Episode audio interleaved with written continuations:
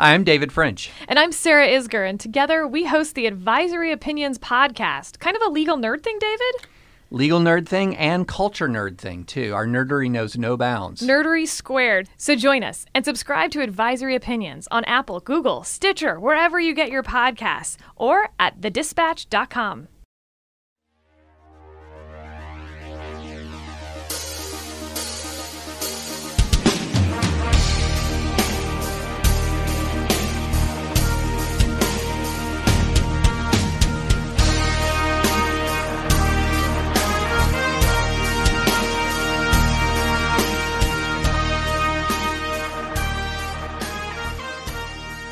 Greetings, dear listeners. This is Jonah Goldberg, host of The Remnant Podcast, um, brought to you by Dispatch Media and the dispatch dot com. Go to the dispatch dot com to sign up for newsletters, to find out about all our other podcast wares, um, to live longer, be taller, and to be generally a happier person. Um, today's episode is brought to you by our friends at DoorDash and at Earnest. More about them in a little bit. So uh, one of the comments I saw on iTunes, and thank you for all the positive comments, is that sometimes I rely too much on A E I um, for guests. And I think that I understand the complaint.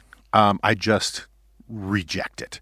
Um, because in part, given my busy schedule of day drinking and burying bodies in shallow graves, um, sometimes we have we also have guests fall through and all the rest. And one of the wonderful things about A E I, other than the paycheck and all of that, and the intern pens, um, is that I, uh, in a pinch, I can always grab one of the top people in the universe on a given subject and have an interesting conversation with them.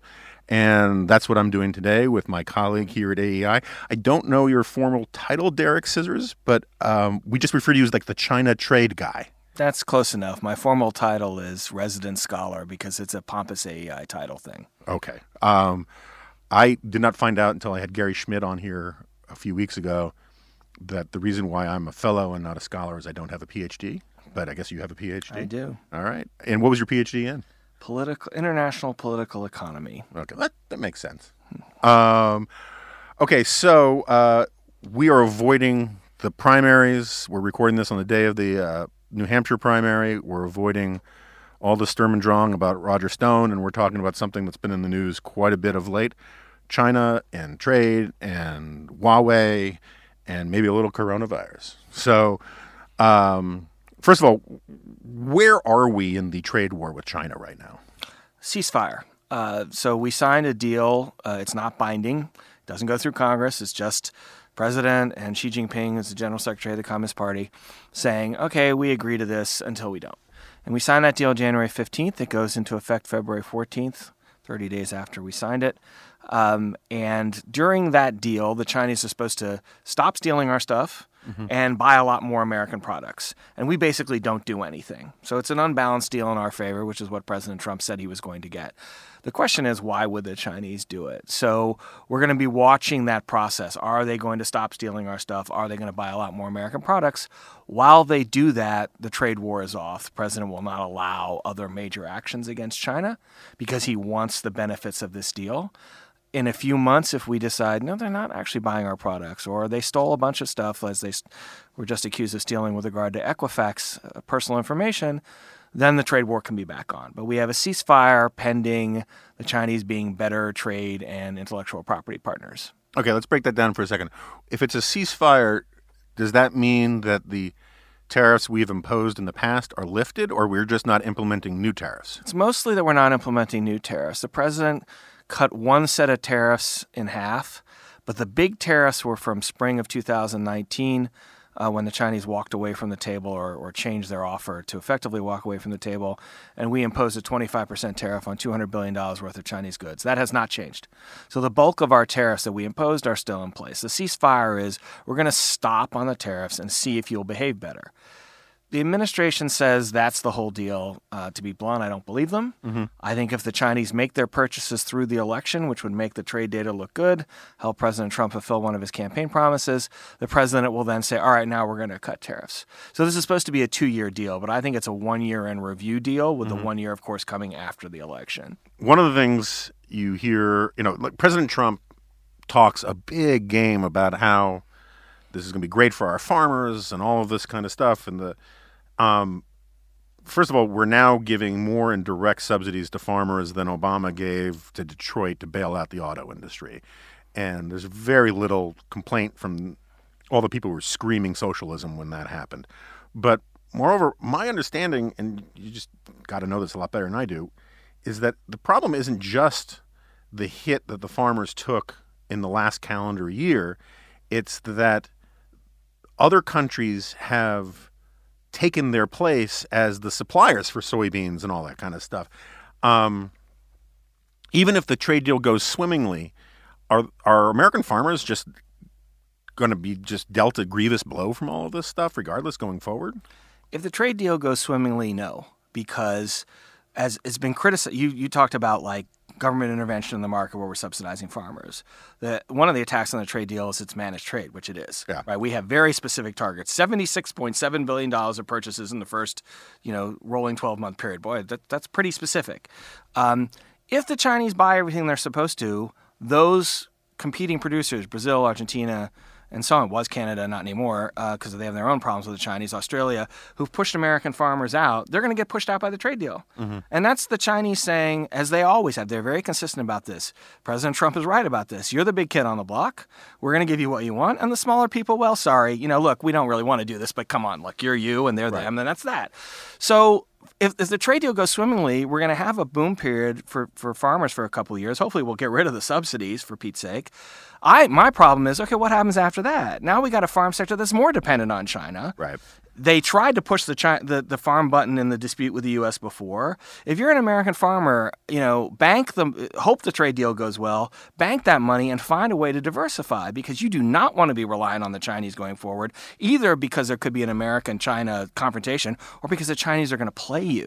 Mm-hmm. They're going to say, oh, oh, oh, man, there's a problem with your soybeans, there's a problem with their beef and so on. Just can't buy them now, you know, unless you guys shut up about Taiwan. Right. And so uh, American farmers, if the trade deal goes well, are going to do really well for twelve to twenty-four months. That does not solve their problem, because we've now politicized agriculture. The Chinese did it, but we went along with it.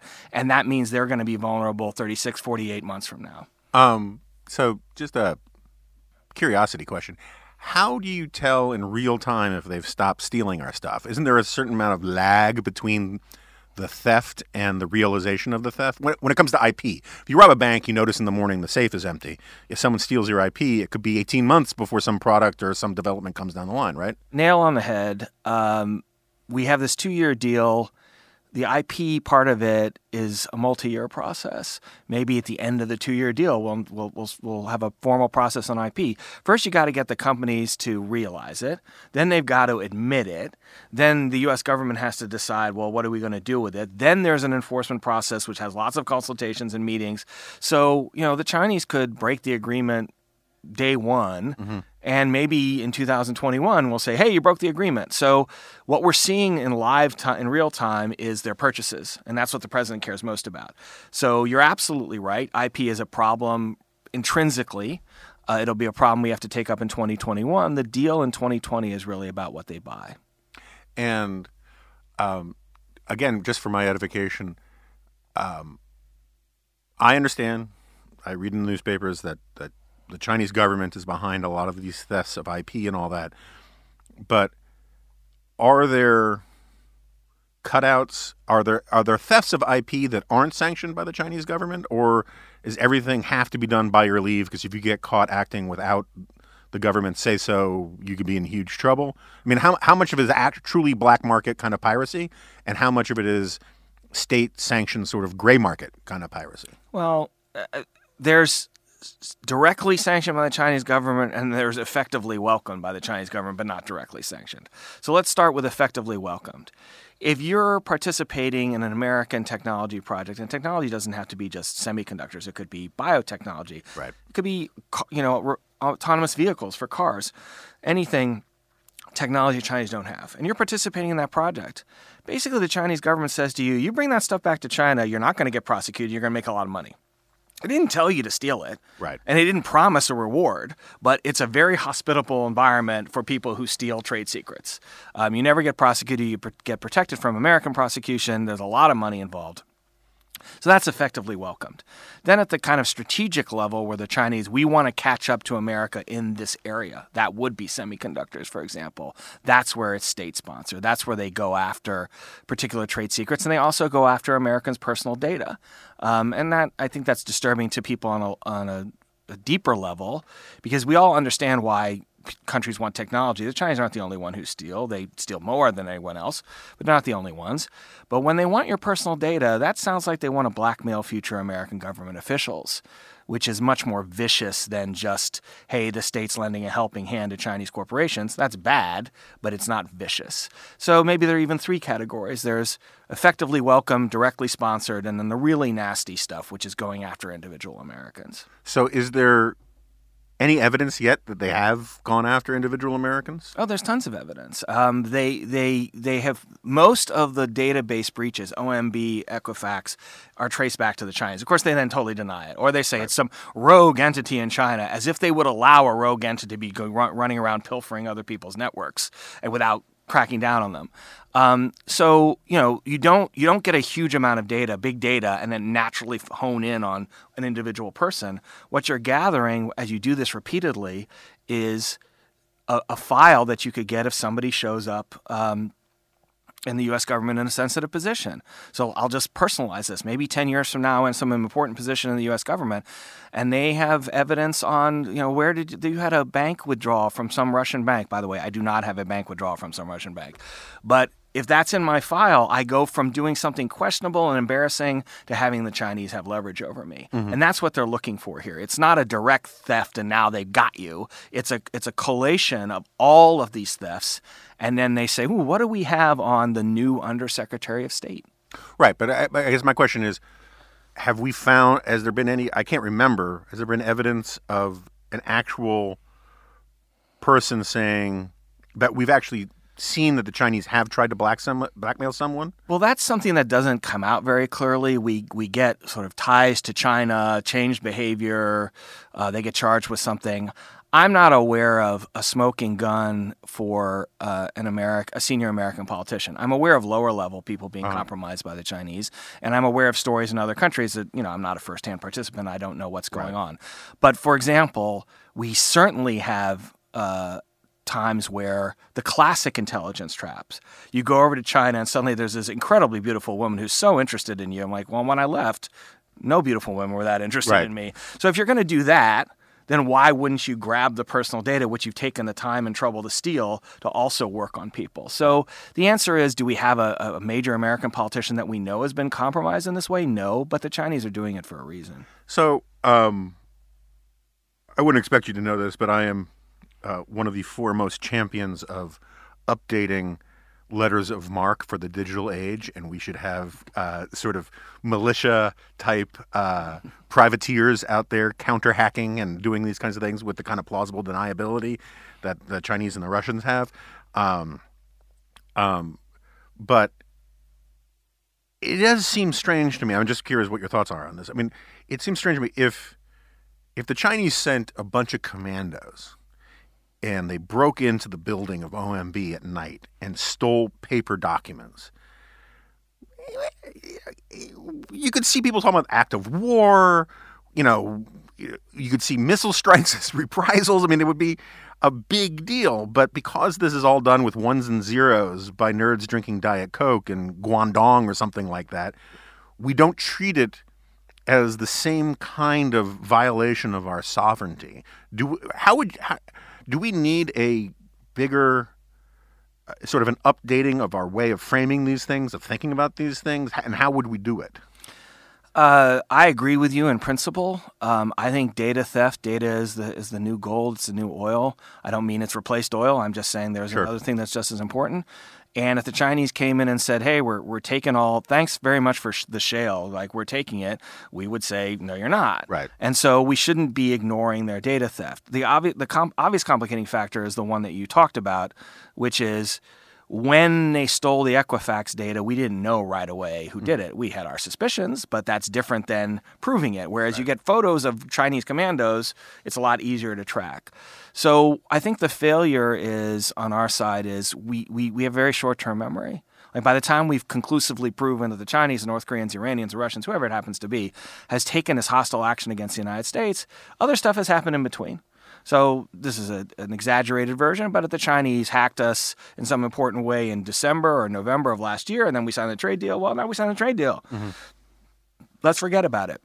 It becomes a law enforcement action instead of a national action. Uh, that's a mistake, and we have to come up with some sort of apparatus where it's okay to take a year or two to figure out who did it and mm-hmm. then punish them accordingly. What I've suggested as a partial solution, doesn't get to everything you are talking about, and I'm, I'm interested, given your status, uh, your recently revealed status, as what you think about it. Um, I have said for years, uh, this is one of the reasons I was involved in Trump administration decision-making a little bit early on, is that we should be punishing Chinese state-owned enterprises who receive the benefits of stealing intellectual property. Mm-hmm. I don't care who stole it, right. right? I mean, they could hire somebody else to steal it. I want to know if they gained from it, who gained from it. Um, and the reason I focus on state-owned enterprises is that centrally controlled state-owned enterprises, the biggest Chinese companies, are the flag bearers for the Communist Party. That's who you hurt if you want to teach the party a lesson. You're not going to stop them from all their stealing. That's not going to happen. But you can slow them down. You can make them think twice. And, you know, once we have that framework of if we see some trade secrets or other information end up in your hands that you're using to blackmail an American, to coerce an American company, whatever it happens to be, you're you're going on a long-term punishment list. It may take us two years to figure it out, but then you're mm. going to be punished for five. Right. And we can scale up that punishment uh, according to the severity and the and the number of, of violations. Um, so I agree with you. I think the problem has been a long-term You know, th- these are this is a long-term process we need to follow, and I want a blacklist of centrally controlled state-owned enterprises. It will work to some extent. It won't work perfectly, but if you you get the favorite firms of the Chinese Communist Party banned around the world from dollar transactions, they'll change their behavior. So on um on the I P theft, I mean, one of the things that you often hear when you start diving into this is, yeah, there's there's the you know, the digital ninjas who straight up steal stuff and hack stuff. But a lot of the I P is actually lost because American firms are complicit. They agree to sign on to these, um, you know, if you have to have a Chinese partner, you correct me if I'm wrong, but you have to have a Chinese partner if you're going to do business in China. In some sectors, yeah. And then you you have to sign these deals and you you have to show your, basically show your hand in terms of a lot of your I P. And then it's just the cat's out of the bag. And a lot of these places, a lot of these firms think even though it's terrible, it's worth, it's a Faustian bargain because then you get access to the Chinese market and you get and Chinese labor and all of these kinds of things. Um, and then they go home and they go crying and saying they're stealing our I P, but they're the ones who signed the paperwork. Right. So I P theft, which is a big problem, theft of personal data related to that, and then technology coercion, which is what you're talking about, related but separate issues. So technology coercion is there's a W T O rule that says you can't make market access. If you're a W T O member and the other com- com- and the company is from another W T O member, you can't make market access conditional on technology transfer. And the Chinese just break that rule all the time. And they kind of admit it. And they say, well, the firms are just doing what's best for them in the China market. Mm-hmm. And what's best for them in China market is give us that technology or else. Right. Um, And you're right that the firms, there, there's a two-faced element in this. The firms will come back here and say, well, we want Amer- you know, American government help to make the Chinese stop, but don't use our names. And I've tried to convene meetings between companies and important senators. And like, no, no, no, you have to go to the meeting. We can't go to the meeting. I'm like, well, I don't represent your company, right? Right. Um, so that's not going to work as well without you there, and they don't want to They don't want to show up. So there's an element, there's a two-faced element on the firms that they do want American government intervention. They do want less Chinese pressure, but they don't want to admit it. And the reason for that is, and this is this is the big difference b- between firms and, and the government. The firms are thinking about, in the next few years, I'm going to make a lot of money. And somewhere down the road, this this coercion is going to hurt us. But I don't really care. I got stock options. I'll move on to another job. Right. Firms are not, American shareholder companies are not set up for thinking ten to fifteen years down the road. They're not maybe not set up for thinking five years down the road. The government has to think about this differently. The government has to think, like, I don't really care that you're making a lot of money in the short term, even though firms think that's the most important thing in America, right, is their short-term profitability. And I do care that ten years from now, we're going to see, as we see in telecom, the Chinese having pilfered a whole bunch of companies, and now they're the leading uh, telecom equipment makers. So, again, there's a time horizon problem here where um, the American government has to be able to say to its firms, stop whining about how we're costing you your current profits, which is a battle I have to face every single day. Like, no, no, no, don't do anything mean to the Chinese because we're making money right now. And you have to look down the road, and this is a hard thing, what technology really matters to us. Oh, the Chinese stole the profit margins of an American supermarket chain. We don't care. Mm-hmm. The Chinese stole backward chip technology. We don't care. The Chinese stole new biotech. Okay, we care. Mm-hmm. And you're going to have to figure out, it doesn't matter what the firms say. It matters what's what matters to the country. Set them aside and and deal with the problem as you've just described in saying technology coercion on, on stuff the government cares about is intolerable. The firms can make their own choice, but we're not accepting it. We have a technology coercion chapter in the in the trade deal that we signed last month. If you look at the first chapter, which is on I P, the first chapter has some good stuff on I P. It's protecting e-commerce. Good. The technology coercion chapter is a total waste of time. Mm-hmm. It has a bunch of things where the Chinese have denied they've ever done any of these things. So they just signed an agreement saying, we will continue to deny we've ever done any of these things. Um, that's not going to help. It's not enforceable. It's not researchable. Um, so we're going to make some progress on I P, but on the issue you talked about where American firms are complicit a lot of the times, the government's going to have to have to go past that. And as you know very well, a lot of American international economic policy is made by companies, mm-hmm. right? Because we're trying to help the company. So it kind of makes sense up to a point. But in the, with Chinese technology coercion, it doesn't make sense anymore. You have to just say, no, we're, we're not interested in your short-term profit. We're interested in the long-term risk to the U S economy. So where do you come down on, I mean, this is just a natural segue, where do you come down on the Huawei stuff? Um, for listeners who don't know, uh, Great Britain uh, just agreed to use Huawei tech for its five G networks. Uh, we were very, very cross about this. Um, we've been trying, the U S government, the Trump administration, I think defensively, defensively, defensively has been trying to get uh, our allies to not go along with Huawei because if the Chinese have those networks, it's a huge security risk. But or that's, at least that's the argument. Where do you come down on all of it? I disagree with you some. Uh, I've been following Huawei for more than twenty years. It's a bad company that stole a lot of stuff, and it benefited from a lot of stuff the Chinese stole. You might look back in time and see such, you know, companies like Nortel and Lucent and Motorola all dead, or in Motorola's case, a minor arm of another Chinese company. Mm-hmm. And that's because the Chinese stole that technology and Huawei benefited from it. It's the classic case of, I don't know exactly who stole it, but I know who got it. Mm-hmm. Um, so Huawei has built itself, Cisco is another company Huawei stole from, Huawei has built itself up to this point where it's like, well, now we do our own R and D. I'm like, well, you know, after you steal a million dollars from me and you invest it really well, I, you know, you don't get to say, well, now I'm investing really well. Right. Um, so it's a bad company, um, but it's retrospectively bad. You know, we're punishing it for things it did before more than things it's doing right now. That's one issue. A second issue is it's really easy for us to ban Huawei. We don't really do that much business with Huawei. They don't have a network in the U S in a formal sense. And even that ban, the Trump administration doesn't want to stop U S exports to Huawei because it wants to make money off those exports. Mm-hmm. It's hard to go to a com- country like Britain or other countries and say, well, we don't have a substitute for you. This is going to cost you billions of dollars, but too bad. We're asking a lot of our allies. We're not doing that much ourselves.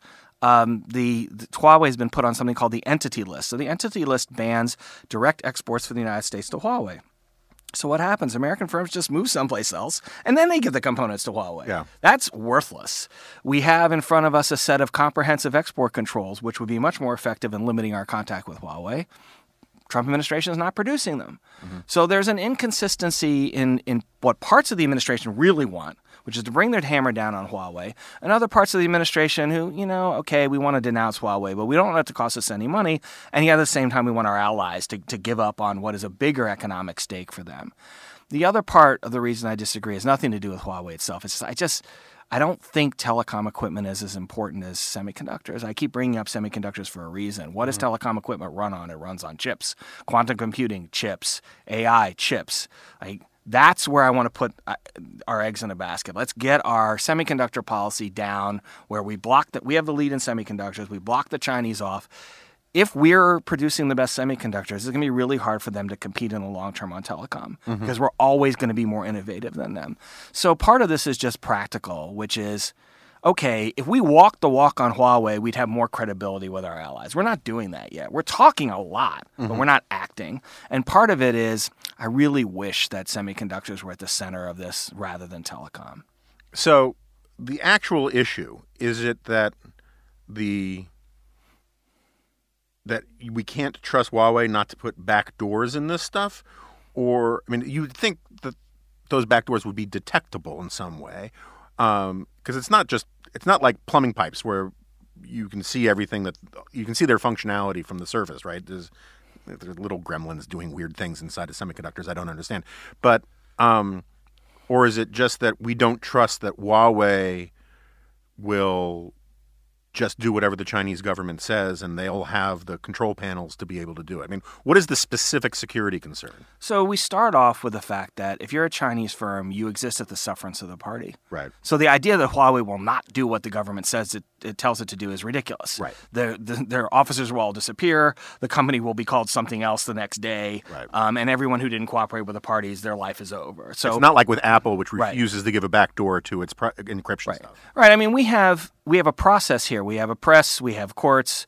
Um, they don't always work quickly or perfectly, but the Chinese just have, do what we say or you're gone. Right. I mean, no one will ever see you again. Um, and that's literally happened with the heads of major Chinese companies. So eh, Huawei's very well aware of this. They will do what the government tells them. So that brings it down to the technical aspect. And the technical aspect has two components, one of which is that the Chinese will divert data. And the, the not at all reassuring part about this is this China Telecom, which is a very large Chinese uh, wire, the wire, you know, state traditional owned. state-owned uh, wired service, um, provides most of the of the regular telecom uh, service in China, has multiple times diverted data from the U S that happened to get back to China. Mm-hmm. Um, you know, it's not clear that they were grabbing anything in particular. Maybe it was just a test run. So we have this idea that the that Huawei is just going to go, oops, right. you know, this communication from Britain to the United States is just ended up in China. I don't know what happened. The other possibility, and it, this is, I'm not a technical expert, and I don't know how feasible this is. The first one is certainly feasible, is that they just mess with the tel- the the equipment. Sorry, the communication lines, period, mm-hmm. right? So there's some sort of crisis over Taiwan, and they, you know, send a virus through the British network to the American network. I can't evaluate how likely that is, right. but it's more likely if they're involved in the network of a U S ally than if they're not involved in the network of U S ally. So obviously Britain here, you know, Norway, for example, did not choose Huawei as its preferred partner. Countries that are treaty U S allies that we have close communications with, whatever the level of threat, it's got to be higher in those countries than in countries we don't have secure communications with, which is why we're very sensitive to Britain. And like I said, I'm not a technical expert, but there are two possibilities. They divert data, which they've already done, or they actually harm the communication system. So um, I was talking to a senator about this not too long ago, and the point that this person said, um, part of it was that there's a sort of collective action problem in Europe, in that Huawei's offering things much cheaper than the nearest competitors, and it's just as good or it's serviceable, but it's much cheaper. And unless everybody agrees not to use Huawei, you're really not fixing any of the security problems if one or two of your allied European partners have Huawei because it's so in- interconnected. Is that right? Well, so there's an overlapping problem. We have our treaty allies in Europe that we have one kind of military communication with, and that's part of the E U. And then the E U has the rest of the E U. So there's a, there's these concentric circles. We only care really deeply about our our close friends that we're trying to share classified information with or real-time information with during a crisis. But the E U has to care about care about those other countries. Mm-hmm. So we might be happy with, I don't care what Bulgaria and, you know, right. does. Go ahead, take Huawei equipment. But the E U can't be happy. So they're stuck in, like, if we give the Americans what they want, we have to push that on the rest of the E U, which is going to cost us a lot of money. Mm-hmm. That's where you get these huge figures right. for how much it's going to cost, because it's not just one country. It's a whole bunch of countries. And recently, Attorney General Barr decided he was a, I don't know, an economics official, um, and was talking about how we could support or buy stakes into Nokia and Ericsson, which, of course, are European telecom companies that compete with Huawei, and they're not in very good shape because they're not heavily subsidized the way Huawei is. That's the kind of thing that needs to be done to give the Europeans, make the Europeans feel like they're not blowing money. Capital comes in from somewhere to make Nokia and Ericsson better partners in the long term, and then they're willing to stay away from Huawei. But it's expensive. Mm-hmm. They have a point. If we, what we want is more limited. What they naturally want is is to have all of Europe outside of not using Chinese equipment, and that's in the tens of billions of dollars. Glad you brought up this Barr thing. Um, I don't like the Attorney General getting involved in economic policy discussions, it's it's just a bad look, it seems to me. That's that's a new thing, isn't it? Yeah, you'd think he'd had enough on his plate as it is, uh, that he didn't need to step into a very messy situation that a lot of other people are working on already in the Trump administration, in the Congress. I understand that we've been having these discussions within the administration and, and in Congress and, you know, in the policy community in general about, all right, we can't just say no Huawei. We need an alternative. And one of the options is maybe we should help Nokia and Ericsson out. Okay, fine. But the Department of Commerce can talk about that. The Department of Treasury can talk about that. The Department of State can talk about that. The Department of Defense can talk about that. F T C, we're, there are lots right, of places. We're covered. Yeah. Uh, I don't know what promoted him to do that, but it, it was upsetting because it raised that possibility to a new level. Mm. It's not his job. Right. The possibility may or may not be a good idea. He shouldn't be dictating the timing of the discussion. And it adds to this impression that the Congress has that the Trump administration is completely confused on this issue. Mm-hmm. All right, so um, one last thing on the Huawei thing, because listeners who aren't paying close attention to all this stuff might not understand why this is a big issue in the first place. Huawei is putting out, is in the race to, for updating people's telecom networks to five G. Why is five G important? Well, there's a dispute over this. Um, five G is already being implemented in the U S and China. So you might say, I didn't really notice. Did anyone notice there are two economies taking off? Did you notice your phone is like, can make you fly now or whatever? No. Um, so some so people... five G is not going to get me jetpacks? Because I want jetpacks. It'll get you a nice picture of a jetpack. um, some people think that we're, when we're fully into five G, we'll be creating new apps. That'll be the new apps, and that'll be a new driver for ec- economics. And we've already always done that first here, and and you know we we're first in four G and three G and so on. And so we'll lose this economic driver to the Chinese.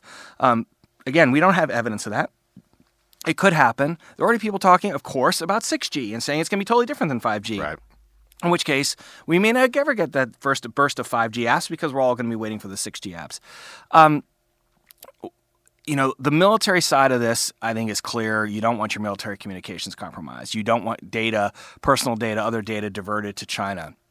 The economic gains from Huawei, you know, I don't really see it. And I would say, as a China expert, Huawei's model is not to make a lot of money for China. It's to get heavily subsidized and go build equipment in a bunch of countries who then depend on the Chinese. Right. So it's a diplomatic model. You know, Ethiopia's telecom network depends on China. Ethiopia has one hundred million people in it. It's not. It's an important country in Africa. They need the Chinese now. So that matters. Mm-hmm. But it's not this gigantic economic breakthrough. It it does. It hasn't started off that way. It's never really been a compelling story. You know, this is a way for some firms to boost their stock prices. So it's more like part of the Belt and Road thing than a economic sort of straight business play. You know, there's always this possibility. You never know where a breakthrough is going to come from. But as I said before, the real power in in a in a breakthrough in quantum computing, suddenly everything's different, comes from the chip. Mm-hmm. It doesn't come from the telecom equipment. The telecom equipment is generally secondary. Can I, am I confident that we aren't going to have a, a wave of great five G apps? No. But the way the Chinese would get there is to subsidize like crazy. And, you know, that means it costs them a lot of money to get that position. We don't use Huawei equipment, so we're going to be in the same situation we were before. Mm-hmm. Our allies... If they just want, if this were a purely economic choice, I'd say go ahead and make your own choice, right? The Huawei equipment's better now. Who knows how it's going to work out? Um, the the part that matters to our allies is military. For the U S, we're not going to lose economically due to Huawei five G because it costs the Chinese too much money to develop, and to be blunt, they're too slow. Yeah. Okay. So, but I, I do want to say that one of the things that five G might do is make DoorDash even better and faster than it already is. As you know, DoorDash is one of our uh, uh, most reliable and favorite uh, sponsors, and we're delighted that they're still with us. And it's a new year, and it's a new you. And if you want to win back some me time this year and pamper yourself, order with DoorDash so you can focus on you. Valentine's Day is also approaching, and you forgot to make reservations. It's like they're talking straight to me. Don't settle for the last table available. Treat your date to delivery with DoorDash at home. DoorDash has something for every lifestyle, although I think it is pretty hard to order bat or badger or various wet market products from DoorDash, and that's all to the better. We'll get to that in a little bit. DoorDash is something for every lifestyle. On the go with no time to waste, order, pick up, and pass the line. Having tr- having trouble organizing a meal with your friends? We make it easy with group ordering. DoorDash is more than just delivery. Delivery is more than just pizza in twenty twenty. With a selection of your favorite flavors from across the globe, you can order world cuisine from the comfort of your living room with DoorDash. You've got big plans for twenty twenty, but when will you find the time to do it all? Order delivery with DoorDash and take back time in your day to finish that novel, shred that workout, or clean that cupboard. DoorDash brings all of America's flavors to your door. Ordering is easy. Open the DoorDash app, choose what you want to eat, and your food will be delivered to you wherever you are. Not only is your favorite pizza joint on DoorDash, but there are over three hundred ten thousand restaurant partners in four thousand cities, so you might just find a new favorite too. With DoorDash, you'll never have to worry about your next meal. So right now, our listeners can get five dollars off their first order of fifteen dollars or more when you download the DoorDash app and enter promo code REMNANT, not dingo, REMNANT. That's five dollars off your first order when you download the DoorDash app in the App Store and enter code REMNANT, R E M N A N T. Don't forget, that's promo code REMNANT for five dollars off your first order with DoorDash. And thank you to DoorDash for being a sponsor of The Remnant. Okay, so so changing gears, one of the things I like about your stuff is that you have, um, and it, this just may be confirmation bias on my part, um, but um, you have a healthy dose of skepticism about uh, Chinese economic statistics and reports. Um, how to put this? What do we know about the Chinese economy, and what are we being told about the Chinese economy, and what is the difference between the two? Um, so the, the the clear difference that everybody agrees on, you don't even have to be skeptical, is whenever there's a crisis, like say now, right. The Chinese don't tell you the truth. They might tell you the truth, some people think, in regular times. Mm-hmm. But if there's a crisis, the financial crisis in two thousand nine, SARS before that, you pick it, they just don't tell you the truth. They also don't tell you the truth when it's time for good things to happen for their leader. So Xi Jinping in two thousand seventeen was supposed to designate a successor, and he didn't. So obviously the economy was going great, and that's why he didn't designate a successor, because he's the greatest leader ever. So there are lots of periods of times where we know the Chinese lie. There are also elements that the China, uh, parts of the economy that China is very sensitive about. Non-performing loans. What's a non-performing loan? It's it's when you have a bank that lends money and they're never going to get the money back. And so it makes the bank look weaker. The loan was bad. It seems like there's a whole series of bad choices. Well, in China, the banks are all state-owned. Mm-hmm. So if you have high non-performing loans, you're basically saying the state has blown a ton of money. So therefore, you don't have high non-performing loans. That's the end of that story. Mm-hmm. Chinese have never put out a real unemployment number because for a while it was much higher. Now China's getting older. There are fewer workers, so they'll probably put out a real unemployment number. Basically, if it makes the Communist Party look bad and it's important, you don't get a real number. And that means in times of stress is when you have to worry the most. So I'll give you a concrete example from now. The Chinese just reported rail cargo in January shrank three percent over the previous January. I'm like, okay, you shut down a major rail center entirely, and then you shut down a whole bunch of other rail centers, and you have a three percent drop in rail cargo. Like, that's not really believable. But nobody wants to report in the midst of the government trying to say, be calm, be calm, everything's fine, like these collapsing numbers. Right. So that's the basic point. Um, if you wanted to think about the long term, the Chinese smooth everything. So they've had a really sharp decline in their growth rates, and they're not reporting it. They're reporting a decline, mm-hmm. but they're not reporting as sharp a decline as actually has occurred. They've had a spike in income inequality. They're reporting an increase, but not the full extent of the increase. Those are the kinds of changes that they make. Yeah, I, mean, I, I seem to recall a couple of years ago, was it Xi? It was some major official caused a bit of a stir who said that um, don't look at the top line numbers that the Chinese government puts out. Look at electricity consumption or something like that. Electricity consumption, bank loans, and I think rail freight. Yeah, that's Li Keqiang, who's the number two official and has been marginalized by Xi Jinping, possibly because of comments like that. Yeah. Um, it's well known that the, you know, you don't trust the government. Uh, I start off every January when I do a review of China's year, I give a quote from the National Bureau of Statistics where there's iner- invariably a hundred-word sentence praising how wonderful everything is, especially Xi Jinping. Right. And then they tell you the numbers. So like they're they're they're telling you we're a propaganda organ. Here, do you need any more proof? Here are a propaganda organ. Now here come all these numbers coming right. from a propaganda organ. So, I mean, the big pro- this should be accepted by most people. There are always people who want to use Chinese numbers or are pro-China and want to say everything's fine. The, the the complicated part is once you've accepted that the numbers are wrong, that doesn't produce right numbers for you, right? right? All you have is, I know this is wrong. What do I do? Um, people are already asking me about the impact of coronavirus. I mean, I'm never going to know exactly what the impact of coronavirus is. I can point out things that make absolutely no sense, mm-hmm. and I can say, well, I think it's really X. You know, G D P growth is negative in the first quarter, which is what I think is going to happen, but I'm not going to know that. And mm-hmm. so the real problem is not that people believe Chinese numbers at this point. I think very few people do. It's that we're left with, all right, well, what's actually happening? And there, there are some external gathered numbers that might be more credible. There are numbers on Chinese debt. The Chinese tend to report accurately demographic numbers, so we know they're getting older. We know they're getting more indebted. Um, but that's the real problem. The problem is not people are being tricked and they really believe what China's saying. The problem is, if you put aside what China's saying, you've got a bunch of guesses. Yeah. So I mean, that's what I was going to ask. Like, um, first of all, would you like a fresca? I would love a fresca. Yeah, you seem to be getting parched. You can keep this. It's, it's a real moment. Um, These are the sounds of frescas being opened. Yeah, uh, quote, unquote, fresca. Um, so uh, let's say you're working at a, at Goldman Sachs or the C I A or someplace like that. Those are different organizations? Oh, I'm sorry. um, now who's being naive? Um, and, or for that matter, the American Enterprise Institute. And you have to prove the validity of your skepticism, right?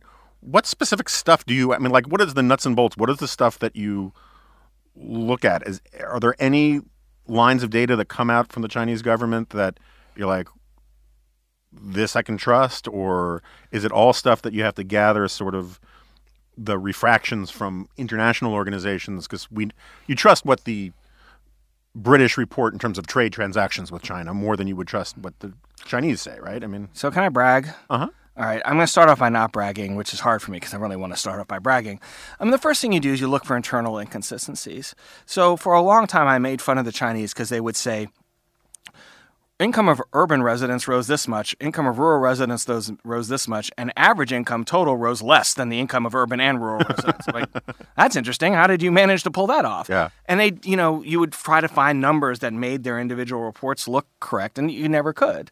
Um, they do that over time fairly consistently. So they're reporting fast G D P growth with slow electricity production. They're like, oh, we've had a change in our economy. We're not so industrial. We don't use electricity anymore. And then two years later, electricity production soars. I'm like, okay, well, I guess we've changed back. Then it falls again, right. and they change back. So, you know, you you can get, if you're patient and you stick with it, you can get them contradicting themselves. That still doesn't tell you what's right. Um, I've, because of this, because of being a longtime China watcher who's very skeptical, the Chinese is where we started, I've done two things to try to create your own data. And one of this is about China's international activity. It's following Chinese investment in construction around the world, like the Belt and Road, mm. so that we have actual numbers that, that don't get falsified um, on what China's doing in Ethiopia, in Britain, wherever we want to talk about. And then the other is my, my second job. Uh, thank you, A E I, for allowing me to have a second job. At a part-time job at China Beige Book, which is the largest independent corporate survey in China, where we go to Chinese corporations and say, hey, how you doing? And mm-hmm. so far the party has allowed us to continue to do that. Um, we're not asking about, you know, you're really heavily indebted and are about to go bankrupt, right? Because they're not going to answer that anyway. We're just asking, hey, profits, revenues, what, what's going on? Um, and so you try to compile independent information. And the Chinese allow it up to a point, and then they don't allow it. Uh, so, yes, international exchanges... Um, using different methodologies, so the Chinese will say, oh, well, we consider all of these loans to be fine. And then someone else can say, well, thank you for disclosing those loans, and we don't consider them all to be fine. Mm. Um, you can get at chi- true Chinese coal and cement production and so on by emissions. You can get emissions. You know, there are different ways to check on the numbers. So uh, China has become painfully important to stock markets and the profits of some American firms. And that means that, you know, the spotlight is on the fact that all these efforts we're adding up to is still not right. I mean, you mm-hmm. know, we're still not getting the kind of data we need out of the world's second largest economy. But you can create these parallel data sets, partly by correcting what they put out and partly by gathering your own. Now, what you gather on your own isn't perfect either, mm-hmm. um, but it's a check against what they say. And when they say, oh, everything's fine, and you're like, well, I have seven indicators that say everything's not fine. If you're at the C I A, you're at A E I, you're at Goldman, you get more confident with those little bits and pieces you can gather when they all point down while the Chinese are pointing up. Um, you know, it's an interesting point about the non-performing loans thing, because it reminds me of how important it is to refinance your student loans with Earnest. A little financial relief goes a long way. Student loan refinancing with Earnest can help you pick a monthly payment that fits your budget so you can breathe easier today. Life can be unpredictable, but you don't want that to affect your bank account. Whether you want to lower your monthly expenses or pay off debt sooner, Earnest Student Loan Refinancing has a solution for you. If you are still paying the same rate you were when you graduated, odds are you could reduce your monthly payment and save big. Even if you have refinanced before, with today's low-rate environment, most people can save by refinancing again. Earnest is the easiest way to refinance your student loans, saving you time and money. Checking your new rate is fast and easy. To start, complete a few questions online. It only takes two minutes, and you'll get a personalized rate estimate, all without affecting your credit score. If you qualify, Earnest offers customizable loan terms and no fees. You can even combine private and federal loans.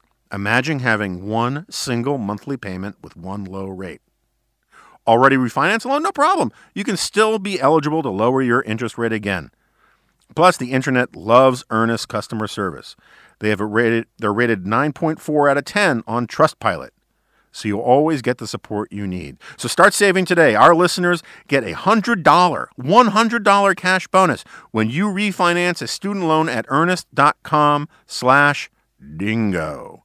That's one hundred dollars cash bonus when you refinance a student loan at Earnest, E A R N E S T dot com slash Dingo, D I N G O. Go to Earnest.com slash Dingo today. Terms and conditions apply.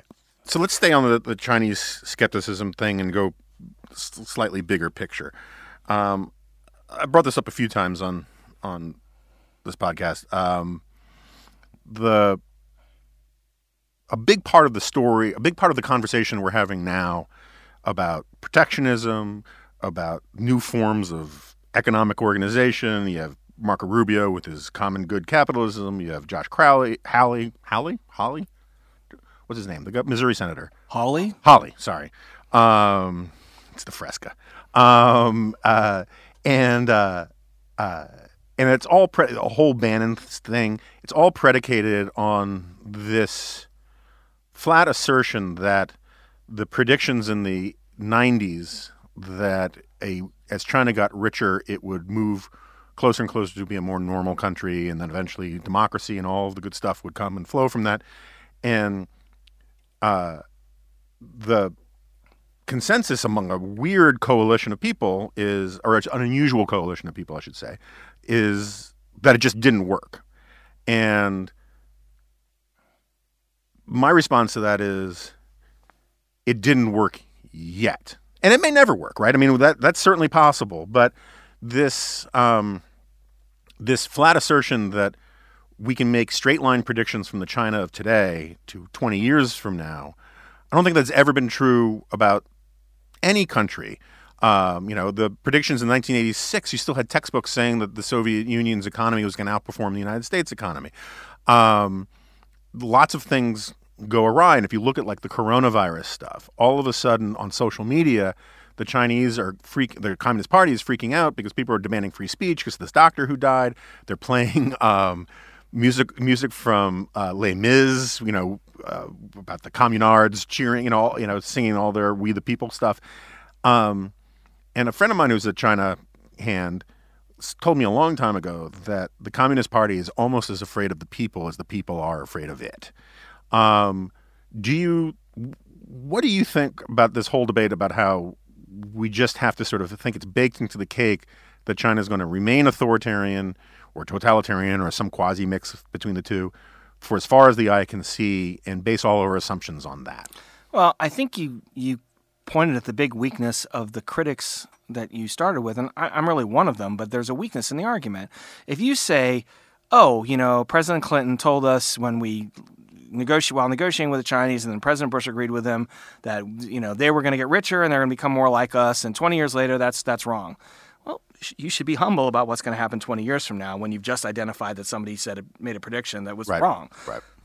Predictions about the future are hard. But in this, in the particular case of tw- looking twenty years ahead, I'm going to say something, you know, extremely critical of contemporary China, but hopeful about future China, which is a lot of China's problems are Xi Jinping.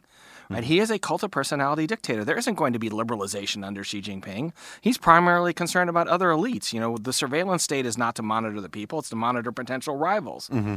Um, so, you know, China changed course. The China that we negotiated W T O accession with, with, Ju- with Deng Xiaoping behind it and Jiang Zemin leading China at the time, It's completely, excuse me, completely different than the China under Xi Jinping. And we cannot expect Xi Jinping to go, I was just kidding the last seven years. I'm totally different than that. Right. But he's also not going to be in charge forever. He wants to be in charge forever, but he's not going to be in charge forever. So I think, you know, it, it, I had a conversation with Bannon about this a few years ago.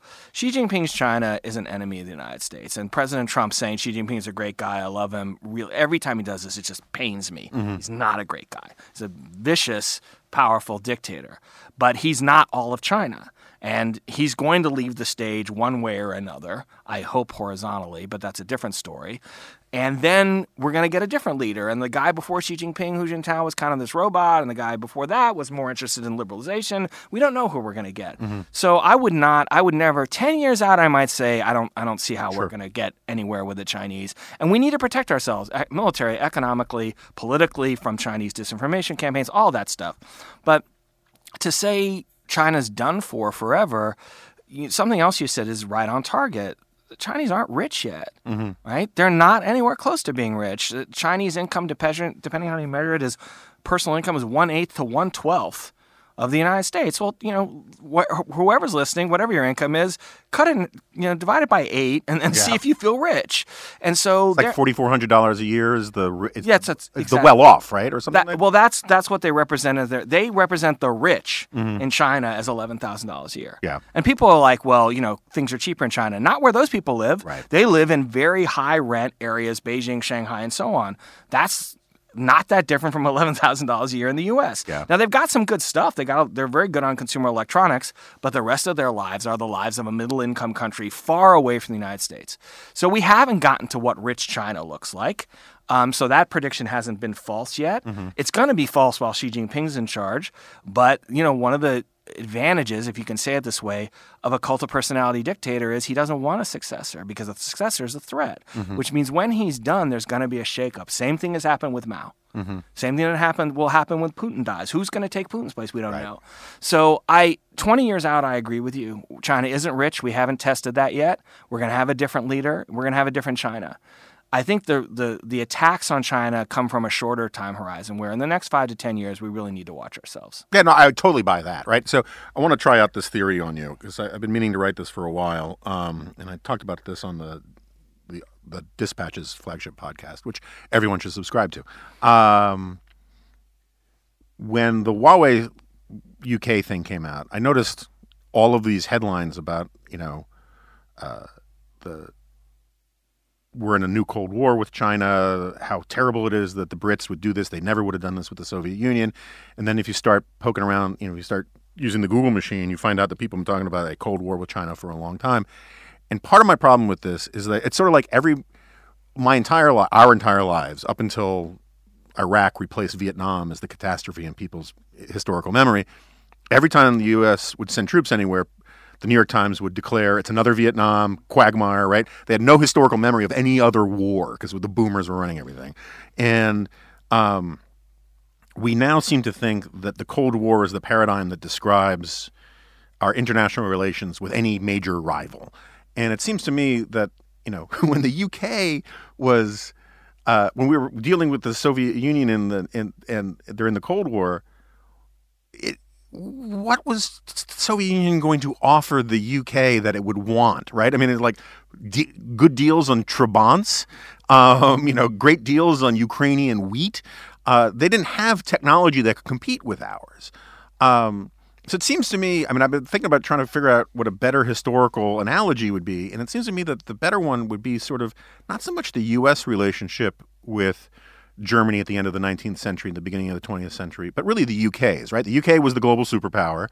And all of a sudden you have Germany, which was a late arrival to industrialization, late arrival to urbanization, and a late, late arrival, arrival to uh, empire and colonization. And they wanted their place in the sun. They had all these chips on their shoulders about not getting the respect that they deserved. But they, unlike the Soviet Union to the United States in the fifties and sixties and seventies, Germans were, in fact, a serious intellectual and economic rival to the U K, right? I mean, most scientific journals were in German, and German industry was really, really impressive. Um, and and German could compete to a certain extent in the sort of marketplace of ideas a little bit. That's the weird thing, is that the Soviet Union could compete on the marketplace of ideas because people thought that communism was this cool idea. I don't see... You know, the, the, the pitch that China has in the marketplace of ideas is really to developing countries. It's not to any first world. No, no, no one in Holland wants to be more like China. And very few people in the United States, except with the exception of Tom Friedman, want to be more like China here. Um, what do you think about the analogy? Is there a better analogy that I should be thinking of? Does that make sense? Well, I, let me say something I know, and then I'll start rambling into stuff I'm just guessing about. That's um, what you're here for. Yes. Uh, so, you know, we don't treat – there are people within the Trump administration, within the Congress, within the U S government, within the policy community of the United States who want to treat China like the Soviet Union, mm-hmm. but we don't.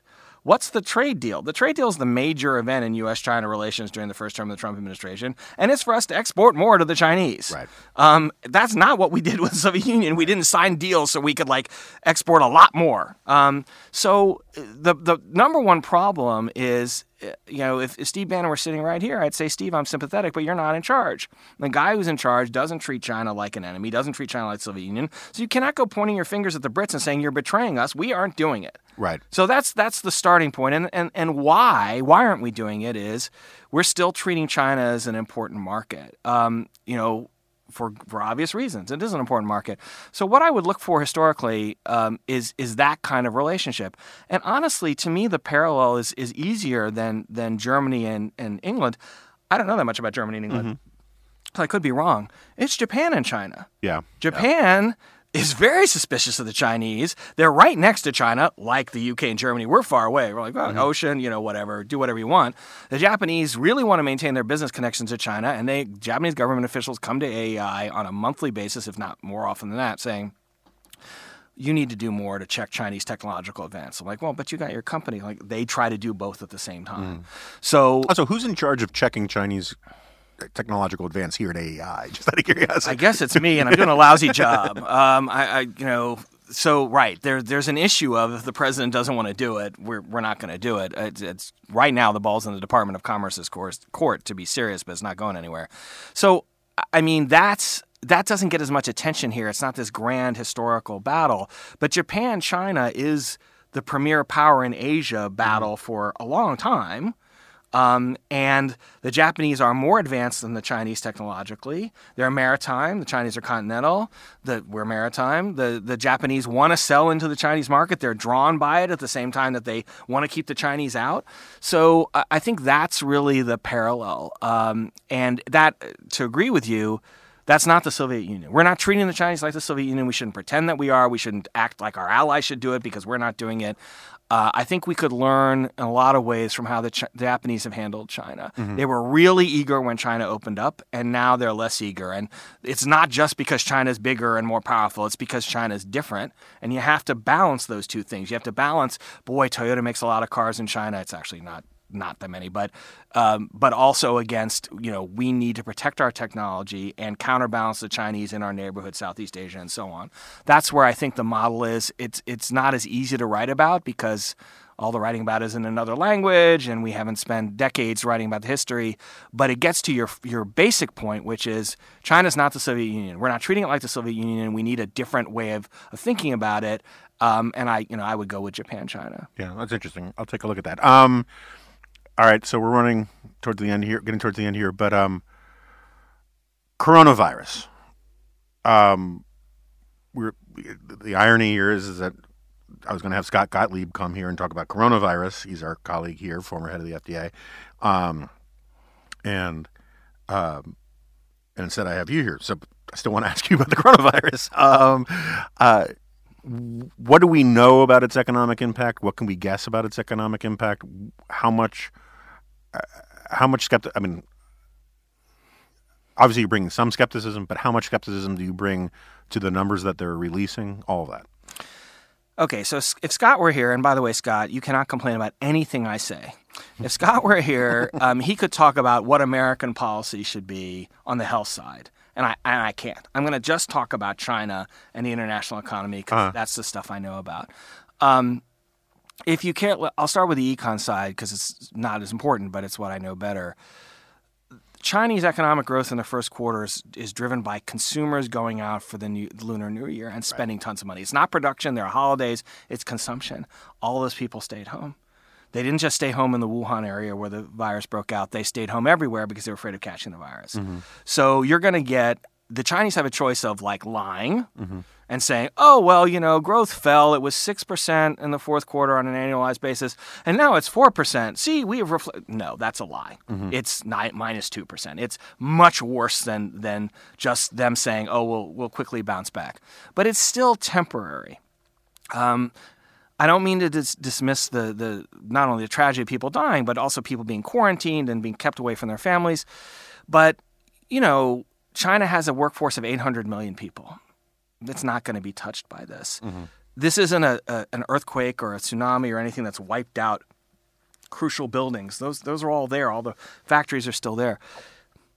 As long as people recover fully from coronavirus in three months or whatever it is, their productivity should be the same. And we don't know that yet, but I'm, and there'll be some pent up demand too. Right, right. And so all the basics are the same. Now, I've already said I think the Chinese economy is is not doing that well, but the trend really doesn't change that much. So the first quarter is going to be terrible. The second quarter might be terrible. I hope the virus burns itself out before then.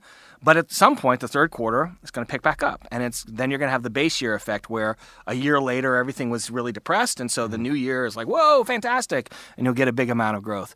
So if you're really concerned about companies right now, if you're if you're involved in stock trading of a company that right now is on the edge, that's a problem. If you care a lot about what China is going to report in the short term, one, they may lie, but two, it may be really bad. That's also a problem. For the international economy, this just doesn't look like a problem yet. So obviously the way I'm wrong is that I don't understand the health side of this, which I don't. All I'm doing is looking at statistics. I'm going to get to your point about, you know, are the Chinese telling the truth? Um, the best way in this case to look at whether China's telling the truth is look at what everybody else reports, because everybody else, you know, has reports on coronavirus too. And as of last night, there was one death, and it was a Chinese national. Mm-hmm. So I'm hoping that that means the fatality rate of this is low. Now, the fatality rate in China is different because, you know, maybe these people have been exposed over long periods of time, healthcare workers, people in the center of Wuhan. Wuhan also has... Also may not be, might not be getting treatment. Right. And if you treat the disease, it may turn out that it's right. just not that big a deal. Right. And they may be overwhelmed by whereas, whereas other countries are not.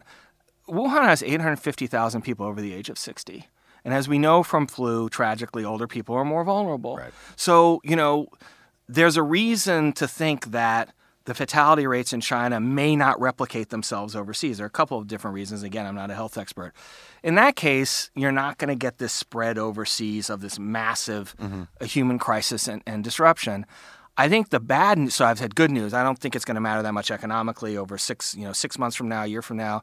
It doesn't look like very tentatively like it's going to spread that quickly because we, after the first case is two months ago. It's more than two months ago now. We have one fatality overseas. Mm-hmm. The bad news is I don't think the Chinese are telling the truth about the number of dead in China. Mm-hmm. I mean, they're saying it's over a thousand. Uh, you know, you immediately start with double that. Mm-hmm. Um, so I think there are thousands of people dead in Wuhan, and it is a terrible humanitarian disaster. Um, and that's the that's the big problem. I think the one thing Scott and I would definitely agree on is everything is vetted through the party apparatus. So first you try to figure out what's going on from your underling, who isn't going to tell you the truth because they think they're going to get in trouble. Then you right. try to report it to your superior, who you don't want to tell the truth in because you, you think you're going to get in trouble. Then if the actual accurate information actually reaches the boss, the boss doesn't tell the public because right. that's not part of the party's deal. They don't, they don't report honestly. Um, so what we think we know doesn't look that terrifying. It's worse than that for sure. Yeah. But the real problem is we don't know how much worse. Right. And that's the that's the risk outstanding there, that the Chinese, that we've decided there's a fourteen-day uh, period of incubation because the Chinese just told us wrong things. Right. And the period of incubation is longer. And all those people overseas, they're going to be sick for a lot longer because the Chinese haven't reported data. So, you know, this is... I don't you know, economically, this doesn't look like that big a deal, which is why the stock market is not freaking out. Um, we the reason to be nervous is, one, the Chinese aren't telling us the truth, but to, two, to close on a bad note, because I'm an economist and that's what we do. We try to depress everybody. We kind of got lucky this was in Wuhan. What if it was in Shanghai? Right. The cases overseas would be at least ten times what they are now. And the and trying to control them would be more than ten times worse because of the spread. So I think I'm right very tentatively on just on the basis of statistics. Mm-hmm. But that means if I'm right, we dodged a bullet. And somebody like Scott saying we better be ready for the next time is, is absolutely on track. Yeah. And maybe they should stop eating bats and badgers and that kind of thing. Yeah. I, you know, I don't I don't understand. Like, some of this is this isn't poor China, right? I mean, forty years ago, there were Chinese people living in caves, mm-hmm. right? They ate whatever they had, and you didn't criticize them and say, how dare you eat something that's bad for the world economy. Right. But as we said, China's a middle-income country now. I mean, I think this has gotten to be a little bit weird. Yeah. It's like, uh, you know, we were so poor during the Depression, I ate dirt, and now I'm still eating dirt in the sixties. Yeah. Um, so, yeah, I would. I wish they would stop. Bats are actually a delicacy for rich people. So, so all right, that's interesting and terrifying. Um, but this is one of the things that drives me crazy is that I really thought, I'm, you know, one of the places I'm a big liberal squish is on uh, charismatic megafauna. I like tigers and lions and rhinos and elephants, right? And I understand that the ivory trade is one thing, uh, it's not a medicinal thing, but I kind of thought that Viagra was going to save like the white rhino. Because, or a lot of these tigers, because it seems to me that so much of the trade in this stuff is for rich Chinese dudes to deal with, you know, uh, uh, erectile dysfunction, and and like of you would think that Viagra would like we know it works, um, you know, it's got the market cap to prove it, um, and instead they still eat and kill all of these animals and trade in all these animals that. Um, Uh, I just think should be protected, but that's neither here nor there. And here I thought coronavirus would be the stretch out of my area. Derek, Derek Scissors uh, from the American Enterprise Institute, my colleague here, uh, second only to Jim Jordan in his consistency of never wearing a jacket. It's great to see you. Thanks. Thanks for having me on. I enjoyed it. Okay, so Derek has left the studio. That's Derek Scissors. Um... I know I'm going to have a whole bunch of, I should have asked this or I should have asked that, but I thought it was pretty good. Um, normally, you know, back in the old days, I would ask Jack Butler what he thought, and he would criticize me for the things that I forgot to ask. But Jack is now over at National Review, and the new Jack Butler is here. That's how I introduce him around A E I. His name is Nick. Nick, welcome aboard. Hello. Uh, I'm wiping the bat grease off of my face, sorry. And... um And your your last name, remind me your last name again? Pompella. Pompella. You have to do it while you, yeah, Pompella. Okay. And um, uh, where were you before you came here? Uh, before I was at, at A E I, I was at A E I um, for a period of like four months do, doing an internship. Um, but before that, I had just graduated uh, Penn State, worked at a newspaper for a while, and now I'm here. The uh, did you major in like tailgating? yeah, well, yeah, it's, uh, it's, I, I was saying this actually earlier to dispatch people, but, um, it's like, it's a little bit like Russia. Like, you can get people together to drink, and then everyone else is too cold to do anything. That's about all you can do. Um, so one of the, one of the many downsides of Jack being gone is that, um, I always used to say that with Jack, because he was this marathon runner, that the average of the two of us was a fairly typical healthy male. Um, that's now gone. That's gone. Permanently, forever. um, but uh, uh, uh, Nick will be chiming in from time to time. But, you know, frankly, it's been like fifteen minutes since you were in the in the box, and um, we got to put you back in. Yeah. Uh, but welcome aboard. Thank you. How's it been so far?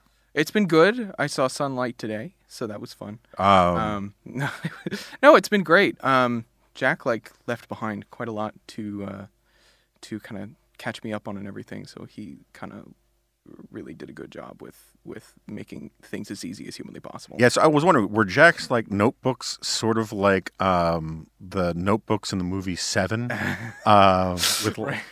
tales of, of vomiting on people on the subway and that kind of stuff? No, they weren't quite that exciting. Um, he he left behind kind of just uh, like a closet of running shoes. Uh-huh. That was kind of uh, not so great. But that and and then all of the torture supplies are in like a cardboard box in the corner. But, you know, it's been good so far. All right. Well, that, that that's enough out of you. Yeah.